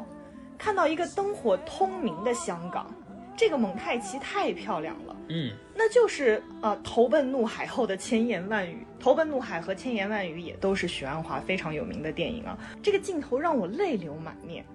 就是许鞍华的电影，它始终让我能够得到一种小时候看电影会有的那种感动，那种温暖。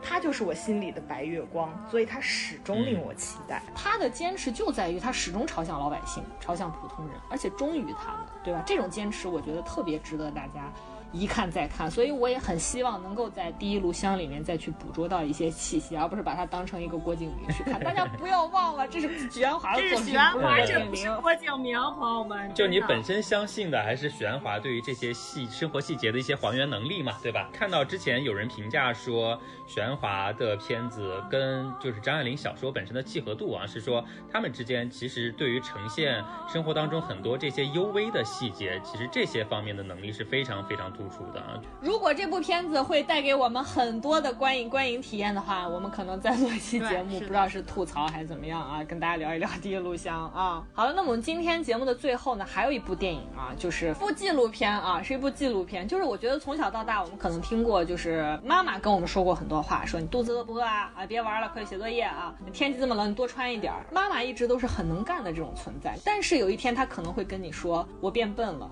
请你多关照，给你添麻烦了。你听到这话的时候什么感受？就是这是去年年底一个出现在一个小成本的纪录片里面的一个情景啊，就是他在去年拿下了这个日本文化厅的文化纪录电影大赏的这么一个奖项啊，叫做我变笨了，或者说我痴呆了，请多指教。那么我们先让这个小鼠跟大家介绍一下这是怎么样的一部纪录片啊？时间都已经这么久了，我就给大家介绍比较简单一点哈。对，因为它本身是一个纪录片的形式，这个形式本身呢，它就是只给嘛。啊，然后上来就是记录我们生活当中最真实、最真实的那一面。然后这个片子的。故事本身也非常简单，就是一位叫做信友直子的一个女导演啊，然后她本身是在日本的电视台东京的一个电视台里面做这种电视台导演的，但是有一天呢，就是因为她的家乡是在广岛下面的一个小城市，一个港口城市啊，然后平常都是她的年迈的这个父母亲在一起生活的，然后他们年纪都已经很大了，他们差不多是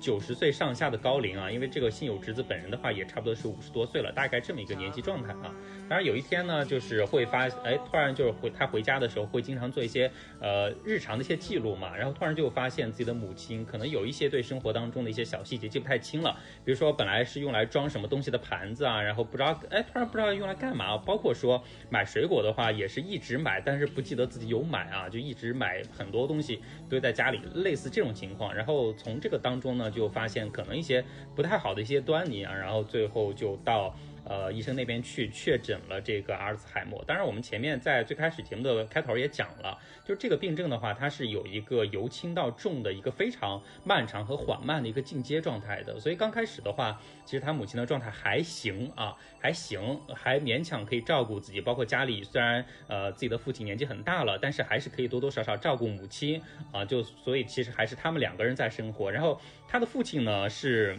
九十多岁，然后一辈子也是属于那种像刚才我们讲的这个《女人四十》里面的那个老爹一样的那个角色啊，就非常大男子主义啊，从来不会做家务的这种一个很很典型的日本对对，很典型，很典型。但是呢，因为这个妻子患病嘛，然后一些日常的能力丧失了之后呢，他也在九十五岁的高龄开始学习做家务啊。就这个真的，如果不是一个真实的纪录片，我真的很难想象这种情节真的在现实生活里会出现啊。这就是大概的一个情节走向。当然，它的整个的这个叙事。是非常直线型的啊，差不多发现母亲患病的这个过程开始，然后一直记录，差不多记录了三年的时间啊，就三年里面母亲这个逐渐病症去加重所恶化的一个过程。当然了，它在其中会间歇性的插入或者说闪回一些之前发生的一些故事啊，包括一些细节，因为因为我我刚才说了，这个心有之子就是这个女导演本人的话，她本身是一个电视台的一个导演，所以她在之前的话，其实对。生活是有一些自己视角的一些记录的，对，所以她在后续的过程当中会不断的插入这个。然后我们看片子看到后面的话，你会发现啊，为什么就我们对她母亲生病前后的这个形象这个感知那么明确，是因为我们看到其中有一段就是信友侄子本人他在自己四十五岁的时候，其实得过一次癌癌症啊，罹患了一次乳腺癌，然后当时其实。也是对于一个家庭来说，真的是一个不小的一个灾难了啊！就你对他本人来说，包括他父母，其实都不知道他当时能不能坚持下去，而且也是做了。就是比较重大的手术啊，切除了乳房这种非常重大的手术，然后最终算是幸存下来了啊，是经历过这么一个事情的。但我们可以看到啊，就你在当时的镜头里面，就是心有侄子都已经四十多岁了，然后他妈妈当时是七十多岁的高龄，然后你面对女儿在罹患这么大的一个疾病的时候，其实他他有担心吗？他当然有，但是他更多呈现出来的，我觉得还是那种。对生活的从容啊、淡定啊，然后对女儿的宽慰啊，就整个都是一个很正向的一个情绪。包括我们在这个片子的开头也会看到，说他的妈妈其实在做了家庭主妇一辈子之后，在七十多岁的高龄还有很多的兴趣爱好啊，包括他写书法，对不对？当摄影师，你会感受到这是一个非常非常多才多艺，又对生活有自己理解的。这么一个女性啊，虽然她当了一辈子的家庭主妇，但是她在晚年的时候还在一直不懈的去拥抱生活，去热爱生活。但是你随着片子一直往后面进展的话，你会慢慢的发现，她从一个照顾了别人一辈子的人，开始进展到不能照顾自己，需要被丈夫和。呃，女儿照顾，包括他其实一直很排斥有护工的介入啊，他觉得让护工来照顾自己，虽然这个其实算是在日本的养老体系里面比较正常的一个行为啊，但是他纯粹是作为他个人的一个角度出发，他觉得我不想麻烦别人啊，他就觉得说让别人来照顾我是非常麻烦别人的行为，他就一直保持着这个想法，包括呃，如果大家去看这个片子的话，你会看到到。到片子后半部分，就是他病情真的非常严重的时候，他一直在不断的斥责自己，不断的甚至就是捶打自己的时候，他都是处于那种自责的情绪下的，都说我这么没用，你不如让我死了算了，我不想麻烦别人。这么一种直面血淋淋生活的纪录片，你就真的能感受到，就是阿尔茨海默这个病啊。对人的一个是很残忍的一个，很残忍，对一个人的一个呃改变啊，包括其实片子的最后，它其实有一组用意非常明确的一组对比镜头啊，就是前面还算健康时期的两位老人啊，他们就是真的是精神矍铄啊，我觉得对老人来说，虽然。头发有一些白啊，但是他们的身姿很硬朗啊，然后每人拎着一个大包，而且穿着非常的体面，对对对，很时尚，很时尚，很体面啊。然后在那个沿河的街道上走，然后马上就是时间一转，你会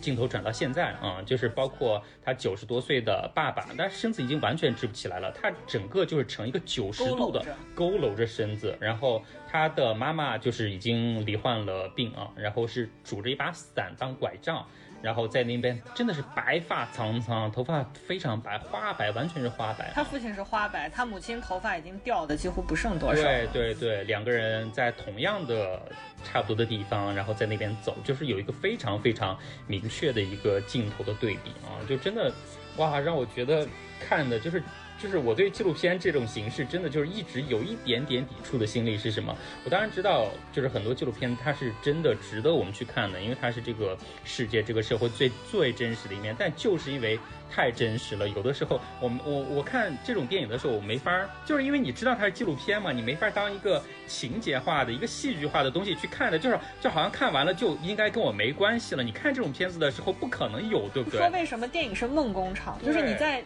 荧幕前看完之后，不管里面的人物遭受什么、经历什么，你毫发无伤，而且你甚至可以在心灵遭受巨大创伤的这个过程以后，跟自己说梦嘛。过去了，再见。对，梦工厂了，对不对？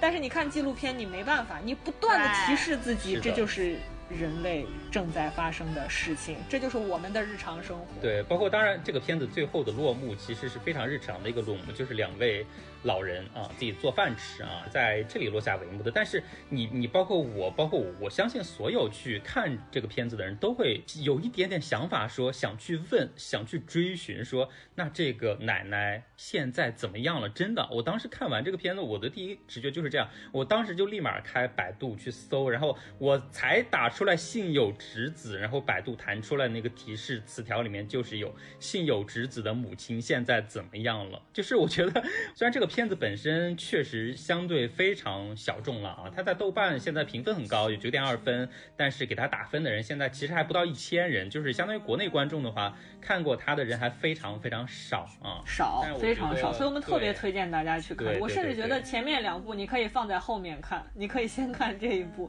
就是我们今天为大家推荐的这三部电影呢，你像第一部《困在时间里的父亲》那部电影，其实我觉得更有趣的一点在于说它。为什么就只是给你营造了一个，就是你只是知道这个老头很有钱啊？嗯，呃，也恰恰是因为他有钱，所以我们才可以把所有的矛盾，你所有对这个呃罹患阿兹海默症的这个患者本人的关注，都关注在他的发病的精神世界里。你不需要去讲有没有人照顾他，有没有钱来照顾他，对，能不能请人来照？是的，所有有的钱要涉及到的问题，人力要涉及到的问题，他们家是一茬换一茬的换护工，最后送到一个说实在话硬件条件非常好的一个疗养院里面。对，你就觉得就是摒除了所有客观因素可能会为他造成的不便，你只需要去关注疾病给他带来的痛苦就可以了，对吧？然后我们再看《女人四十》，我们实际上关注的是这个病会为家庭一个家庭带来的种种的矛盾琐碎，以及是困难，然后以及这这家人们是如何在这样一场风暴中顽强的活下去的这样一个过程的。然后再等到你看这个《我痴呆了，请多关照》这部纪录片的时候，你会有一个嗯就是更加为什么小鼠说是真实或者直接的认识，在于说它可能是那个离我们更近的故事的本真的那一面。为什么呢？就是你能特别明确的感受到，比如说像里面罹患阿兹海默症的这位母亲，她年轻时候可在日本应该是数量并不是巨大的那个职业女性的存在，她是一个知识分子，嗯，对，她在三对十岁之前是做会计的啊，然后嫁人之后才开始做全职的这个家庭妈妈。但是她做家庭主妇的时候，包括他们家的人的这些衣服都是她自己亲手缝制出来的，所以非常有才能的一个就是又有嗯知识、又有文化，我们就说的再浅白一点，有文化的人，嗯对吧？然后与此同时，他对生命充满了热爱。对，他的那个行头，就是刚才小鼠为大家介绍的，他们走在他们经常走的那个路上，对比的潜意识那个打扮，她和她的丈夫两个人穿着非常体面，非常讲究，他们一定是非常在意他们呈现出来的样子是不是符合他们对自己的要求的，对吧？这让我无数次的会想到我自己的父母等等，就是他们对生活有追求，对生活有向往。热爱生命，热爱生活。为什么这个电影会起名叫做“我痴呆了，请多关照”，或者说我变笨了，给你添麻烦了啊？就是日语的那样几种解释吧。恰恰在于他在年轻的时候是一个，或者说他在痴呆的前一刻，他在清醒的状态下，他始终对自己都是很有要求的一个状态，不能马虎的来生活。我的人生什么都可以，我不能给人造成麻烦。他对自己是有这样的一个嗯要求的，相信和乌安丸的爷爷是一样的。但是生理上的变化完全影响到了他对生命这个价值的追求所在，这是给会给人带来巨大的痛苦。所以为什么会有那么多的镜头展现这位妈妈对女儿说：“对不起，我真的不是故意的，我也不想这样子，但是真的给你造成麻烦了，请你一定要多关多担待。”你看到他妈妈在为女儿道歉的那个瞬间的时候，你就是用日本这个观众的话说，我不知道眼睛里面揉了多少沙子，为什么会眼 眼泪止不住的？就是我们经常可能会觉得患病之后的这些病人，在我们眼里大概都是差不多的样子，但是我们都忘记了他们是一个又一个独特的个体。在这个过程中，你会看到像他母亲那样一个热爱生命，而且对生活质量有追求，而且有文化、有广泛的兴趣爱好的那样一位女性。对她如何在这个过程中展现她生命巨大的能量？她女儿四十五岁罹患呃乳腺癌的时候，不停的哭，对吧？她母亲去照顾她的时候，跟她说。有你别哭啦，你再哭对你的生命、对你的病情也不会有任何的好转，还在向他女儿施之援手来帮助他的女儿。生命的能量实在是太强大了，就是你看到这里，你看到那个生命的脆弱的一面，你更看到了生命就是特别强大的一面。我觉得那一刻给我的那个震撼力是特别特别。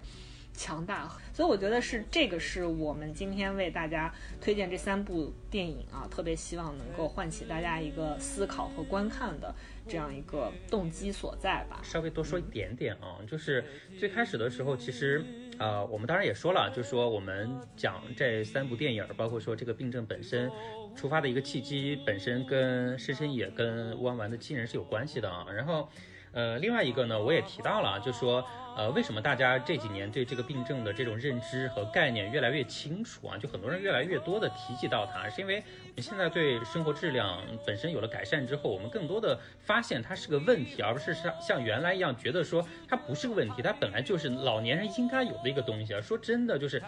就是我我我我到现在觉得非常害怕的一件事情是什么？就是包括今天整个在准备这个节目，包括我去看。呃这几部电影的时候，我才意识到一点是什么呢？就是我自己的亲外婆，她去世很早了，她差不多是二十来年前去世的。而且因为我们家的家庭关系非常复杂啊，所以这个东西一下讲不清。但是可以稍微给大家说一下，就是她差不多二十来年前去世的时候，我现在真正去回想。我才发现他应该也是得的阿尔茨海默，然后最后去世的。只是当年因为我们家复杂的家庭关系，包括当年可能小城市地方的人没有这个意识。就我我我到现在我那时候才只有十岁左右嘛，我只是非常清晰的记得。就是我家的亲戚，包括我大姨、我二姨他们，就是只是非常简单粗暴的就给我解释说，你外婆她就是老了、傻了、痴呆了，就是这样，如此而已。他们也没有带她去看医生，也没有做任何的这种处理啊，就是相当于是任由它一直的发展。然后我真的是眼睁睁看着，就是我我我外婆本来是一个体态还挺挺丰腴的一个老人啊，然后最后真的到她去世的前几天的时候。手都已经干枯到跟柴一样了，就是那种形象，搞枯的那种形象。我现在想起来，我才真的意识到他当年应该也是得的阿尔茨海默，因为他一度已经认不出我是谁了。但是我之前我都没有意识到这一点。好的，那么我们今天节目如果能够开启这样一个时刻，让大家对这个问题开始有了更多的思考啊，不管是推己及人，还是有其他的一些角度的话，我觉得都是特别积极的一件事情啊。那么还是那句话，就是如果大家对我们今天这个讨论的电影，或者说我们说到的任何一件事情、一个观点，有任何的想法的话，都非常欢迎大家在这个评论区留言给我们，或者是把你的评论放在我们的这个评论区里面，然后点赞、关注、收藏、评论啊。就如果你有类似的经历，也可以跟我们及时的进行交流，嗯，分享。少看一点八卦，对，关注一些真正的问题，好吗？人生有很多事情，不要太关注别人的生活，All right 啊。好了，那还是那句话，希望大家能够继续紧紧的 follow 我们。那么本期节目就是这样啦，我们下周再见吧，下周再见吧，拜拜。下周见吧，拜拜。